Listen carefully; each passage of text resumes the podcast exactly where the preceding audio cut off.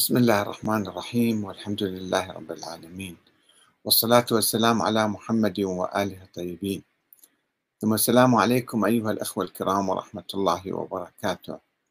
لماذا لم يتحدث الكليني في كتابه الكافي عن أسطورة الاعتداء على السيدة الزهراء عليه السلام.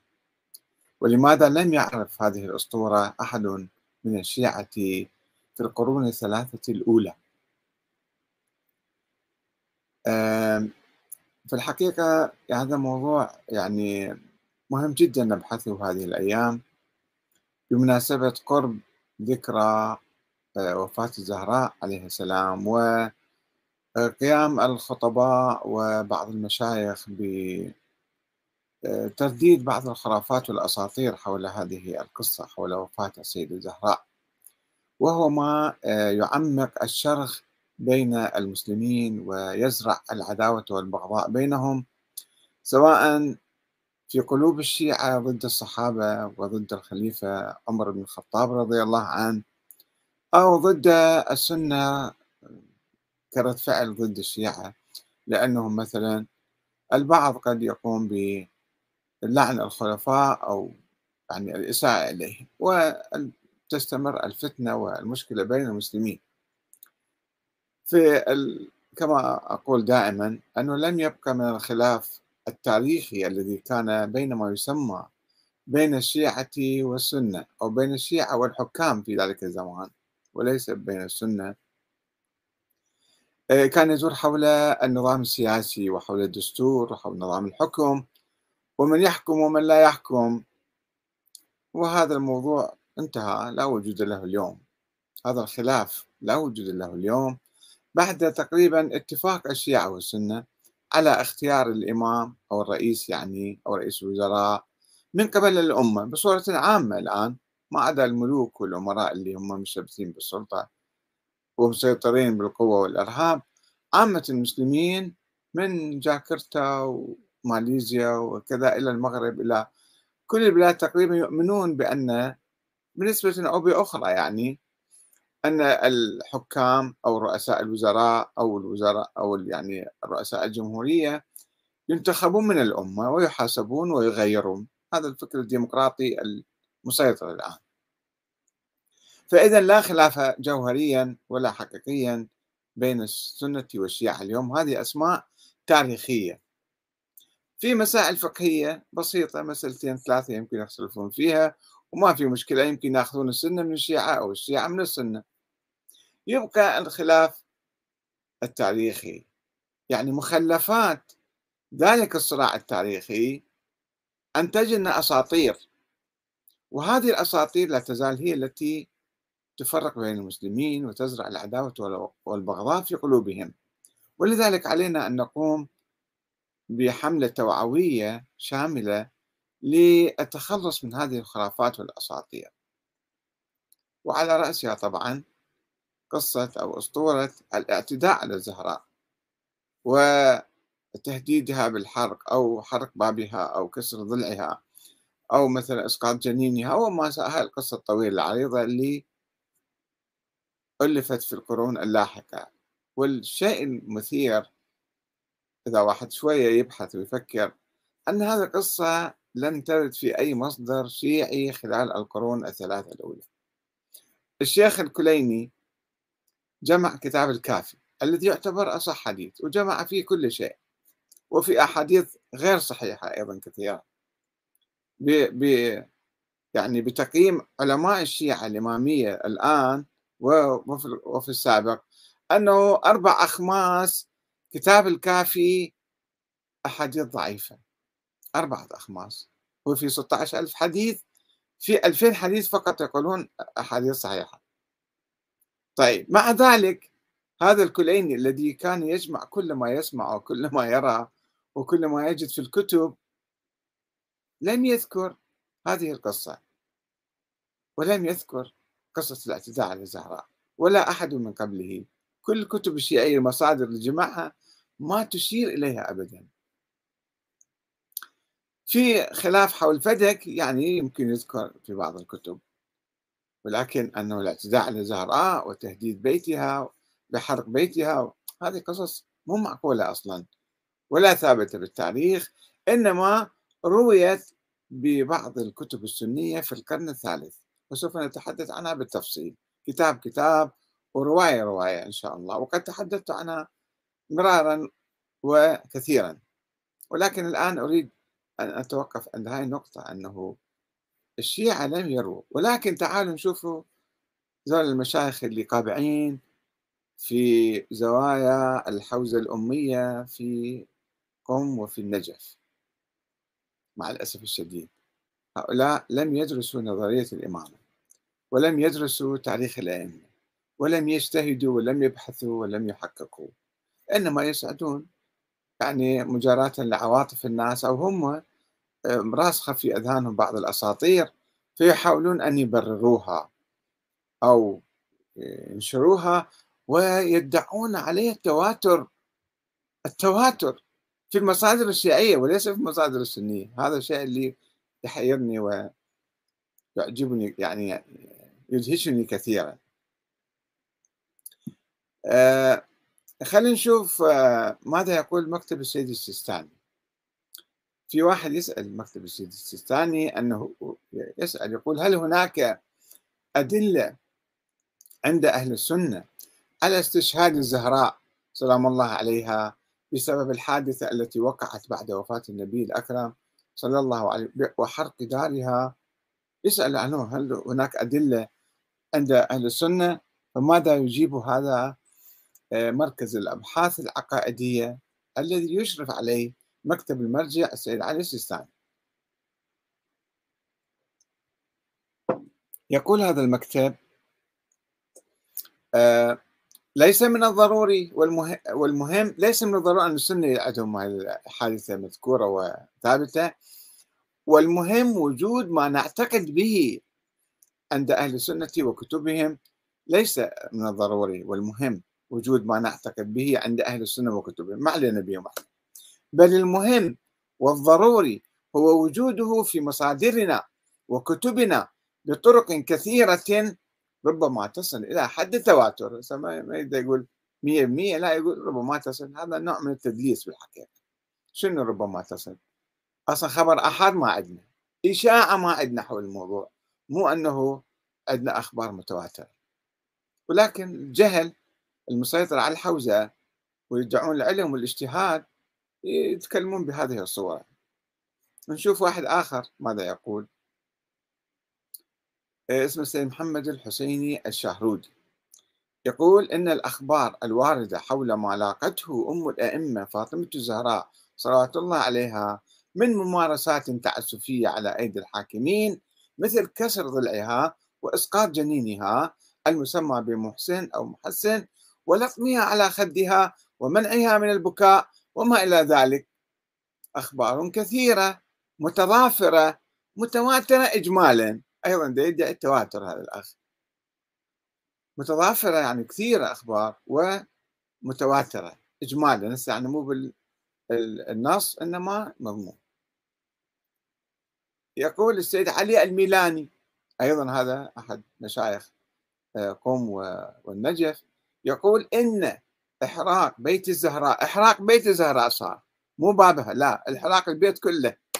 إن إحراق بيت الزهراء من الأمور المسلمة القطعية في أحاديثنا وكتبنا وعليه إجماع علمائنا ورواتنا ومؤلفينا. هاي في محاضرة له عن مظلومية الزهراء بهالعنوان نشرها مركز الأبحاث العقائدية. التابع لمكتب السيد السيستاني. مو السيد السيستاني يعرف الاشياء ولا لم يعرف؟ إذا كان يعرف فتلك مصيبته. إذا ما كان يعرف فتلك مصيبة وإذا كان يعرف فالمصيبة أعظم بالحقيقة وأنا أعتقد أنه ما يعرف. لأنه هو يدعو إلى التحقيق يعني خاطب بعض الخطباء يقول لهم تأكدوا ما تروون كل شيء. ولكن المكتب يبدو ساحة كرة قدم يعني أي واحد يلعب فيه. بالحقيقة مع مؤسف هذا جدا المكاتب باسم السيد السيستاني يروجون للإشاعات والأساطير والخرافات والبدع والكفريات وكل شيء ما يعجبهم إمبراطورية صايرة. يروون ما يردون ويثيرون الفتن. السيد الثاني يدعو الوحدة الإسلامية لكن هؤلاء اللي يشتغلون في مكتبه بدون إشراف وبدون رقيب يتكلمون بما يشاءون وينشرون ما عندهم من أشياء مؤسف جدا وما ما عندنا طريق لكي نصل للسيد الثاني ونتحدث معه ونخبره شنو يجري في مكتبه. هو ما يعرف ولا أحد خلينا يخليه يعرف. زين شفتوا الآن شلون؟ يقول هذه في أحاديثنا وكتبنا مسألة قطعية. إيه، وعليه إجماع علمائنا. زين وين إجماع العلماء؟ متى صار هذا الإجماع؟ إذا الشيء الإجماع يقولون في القرون الأولى لازم يكون موجود. أصلا حتى الرواية إذا ما تكون صحيحة أو تكون يعني مشهورة في القرون الأولى مو بعدين مو الآن واحد يجي يبث إشاعة معينة ويصير هاي كأنه إجماع علمائنا ورواتنا ومؤلفينا ولا واحد راوي الرواية هذه. إنما طلعت في القرن الرابع الهجري في كتاب سليم بن قيس الهلالي وأخذوها الجماعة وشبثوا فيها.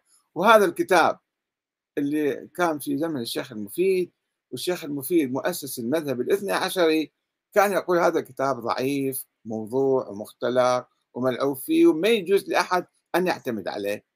مع ذلك ذول الجماعة الحوزة الأمية أنا أسميها هذا أقل شيء أقول حاجة أمية يعني وإلا ما أقول ضالين مضلين مثير الفتنة لا ما أتهمهم كل شيء. ولكن حقيقة يعني يؤسف له أن يتكلمون مشايخ ومعممين وكذا بهذه الصورة اللي تدلس على الناس وتخدع الناس. أنه إيه هذه قضية ما يصير واحد يناقش فيها بعد. ولما السيد محمد حسين فضل الله رحمة الله عليه قال هاي ما تخش بعقلي. شلون سووا عليه هرجة؟ قاموا يسبوه بالمنابر وفسقوه وضالوا ومضل وصدروا عليه فتاوى. لأنه تجار ذول مو علماء تجار دين تجار طائفية. يكرسون الطائفية بهذه الصورة المخادعة للناس. طيب خلينا نجي نشوف هذا علم إجماع علمائنا ورواتنا ومؤلفينا. وين يا سيد علي الميلاني؟ وين؟ ليش ما ذكرت لنا واحد من عندهم خاصة من القرون الأولى. عندنا رواية وحيدة يرويها آه، الشيخ الكليني في الكافي. وشوفوا أقرأ لكم نص الرواية. وأيضا حتى قيمتها هي رواية ضعيفة. لأن كما قلت لكم من الكليني يعني رواياته آه، أربع أخماسها ضعيفة باعتراف العلامة المجلسي في مرآة العقول. والبهبودي والآخرين العلماء اللي يقيمون كتاب الكافي علماء الشيعة السابقين والمعاصرين يقولون هذا كتاب ضعيف. هذا أقوى كتاب عندنا وهو ضعيف جدا. وهو ضعيف جدا. طيب يروي رواية مرسلة غير موصولة يعني ومقطوعة السند ما بيها سند وعن مجهولين واحد عن واحد عن واحد.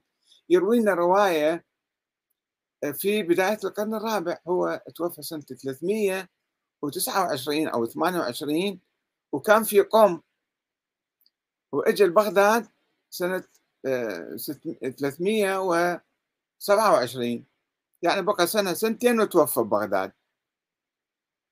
فقاعد بقم وأهل قم ما يعرفون الروايه هذه.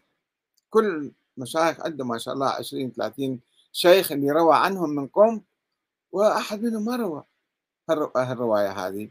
زين شنو هاي الرواية اللي يرويها هو في الكافي؟ طبعا نشرها أحد الأخوان في صفحتي على أساس يثبت القضية وبدون إسناد نشرها هكذا. قال أبو عبد الله الحسين قال أبو عبد الله الحسين أو عن أبي عبد الله الحسين. زين وين المصدر يا أخي لما تنقل فرد شيء حتى من الكليني أو من أي واحد شوية أنقل السند مال هذا من عن من روى هذا؟ الرواية سأجيب لكم السند مالها بعدين. يقول عن الإمام الحسين قاعد تروى الرواية الشيخ الكليني يروي عنه. قال لما قبضت فاطمة عليها السلام دفنها أمير المؤمنين سرا وعفى على موضع قبرها ثم قام فحول وجهه إلى قبر رسول الله صلى الله عليه وآله فقال السلام عليك يا رسول الله عني والسلام عليك عن ابنتك وزائرتك والبائن والبائت والبائت في الثرى ببقعتك والمختار الله لها سرعة اللحاق بك قال يا رسول الله يا رسول الله عن صفيتك صبري وعفى عن سيدة نساء العالمين تجلدي. إلى أن قال و وهم مهيج سرعان ما فرق بيننا. وإلى الله أشكو وستنبئك ابنتك بتضافر أمتك على هضمها. هاي النقطة المهمة. ستنبئك ابنتك بتضافر أمتك على هضمها. فأحفها السؤال روح اسألها واستخبرها الحال. فكم من غليل معتلج بصدرها لم تجد إلى بثه سبيلا. وستقول ويحكم الله وهو خير الحاكمين. الكافي في الكل آه، جزء واحد صفحة 459 آه، أيضا في آه، نعم في إضافة بالرواية إلا يقول وعفى عن سيدة نساء العالمين تجلدي إلا أن في التأسي لي بسنتك في فراقك أو فرقتك موضع تعز فلقد وسدتك في ملحودة قبرك وفاضت نفسك بين نحري وصدري. بلى وفي كتاب الله لي أنعم القبول إنا لله وإنا إليه راجعون. قد استرجعت الوديعة وأخذت الرهينة وأخلصت الزهراء. فما أقبح الخضراء والغبراء يا رسول الله. أما حزني فسرمد وأما ليلي فمسهد. وهم لا يبرح من قلبي أو يختار الله لي دارك. التي أنت فيها مقيم كمد مقيح وهم مهيج. سرعان ما فرق بيننا وإلى الله أشكو. يعني ويجيب الرواية. هذه الرواية اللي يرويها الكليني الأخ اللي حطها في صفحتنا قطعها شوي منها. طيب هسه نجي نشوف هاي الرواية بغض النظر عن قيمتها السندية وصحتها ما فيها أي كلام عن إحراق البيت ولا كسر الضلع ولا التهديد بالحرق ولا أي شيء من القبيل. فقط كلمة واحدة أنه وستنبئك ابنتك بتضافر أمتك على هضمها. الأمة كلها ضافرت. لو صار جدل حول فدك مثلا أنه هذه شنو آه، عندك سند من رسول الله عندك شهود ولا ما عندك؟ وما ما أثبتت شهود كافيين. فخلاها أبو بكر في بيت المال وأنفقها على المجاهدين في سبيل الله. ما حطها في بيته ولا أخذها إليه فقضية وبقت عندها آه، تسع حوائط تسع بساتين أخرى موجودة ما مسها في فدك وفي غيرها. ما ما أخذ ما كان يجردها من أموالها وكان عندهم ما محتاجة هي أصلا إلها.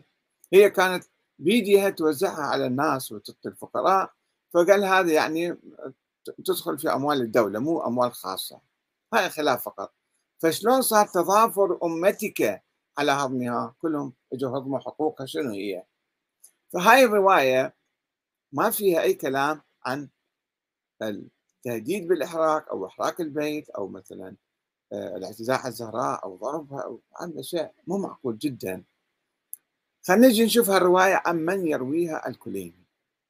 الكليني يرويها يقول أحمد بن مهران رحمه الله هذا أستاذ أو كذا رفعه. يعني يذكر القصة فقط ما يذكر السند ماله وأحمد بن إدريس اللي هو أبو علي الأشعري القمي هذا توفى سنة 306 بداية ما كان الكليني يجمع كتاب الكافي في 20 سنة جماعة. هو توفى 27 يعني قبل أو أثناء جمع الكتاب الله أعلم. المهم هذا آه، أحمد بن إدريس يروي عنه الكليني توفى سنة 306 يروي الرواية هذه عن محمد بن عبد الجبار الشيباني. المفروض يكون هذا في القرن الثالث الهجري. قال حدثني القاسم بن محمد الرازي. أيضا لازم يكون في القرن الثالث. قال حدثني علي بن محمد الهرمزاني. هذا وين يكون؟ يكون لازم في نهايات القرن الثاني الهجري.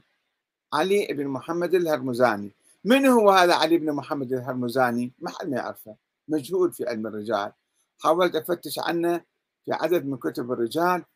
ما حد ما يذكر شيء بس يذكرون اسمه فقط. طيب هذا في أواخر القرن الثاني. قصة حدثت قبل 200 سنة يعني.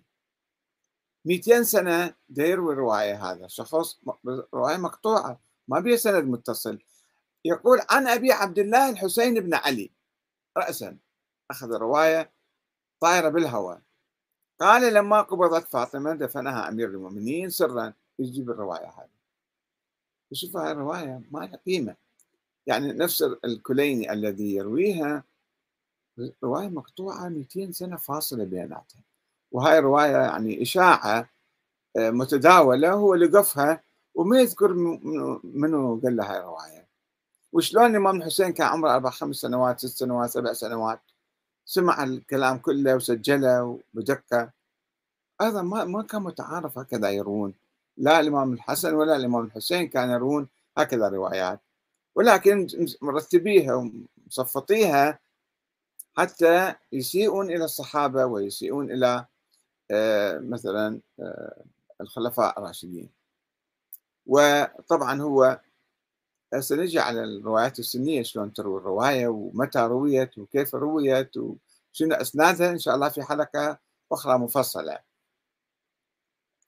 آه، طبعا البقية القاسم بن محمد الرازي هم مجهول ويروي عن آه، محمد بن عبد الجبار الشيباني ما معروف شنو. فالمهم شوفوا هاي الرواية مقطوعة. يعني فاصلة 200 سنة عن آه، عن هذا اللي يقول حدثني فلان آه، علي بن محمد الهرمزاني. ما يمكن إحنا نعتبر هاي الرواية رواية صحيحة ونعتمد عليها ومع ذلك فهي لا تتضمن أي إساءة للزهراء أو أي اعتداء عليها أو حرق بيتها أو إسقاط جنينها أو كسر ضلعها أو كذا.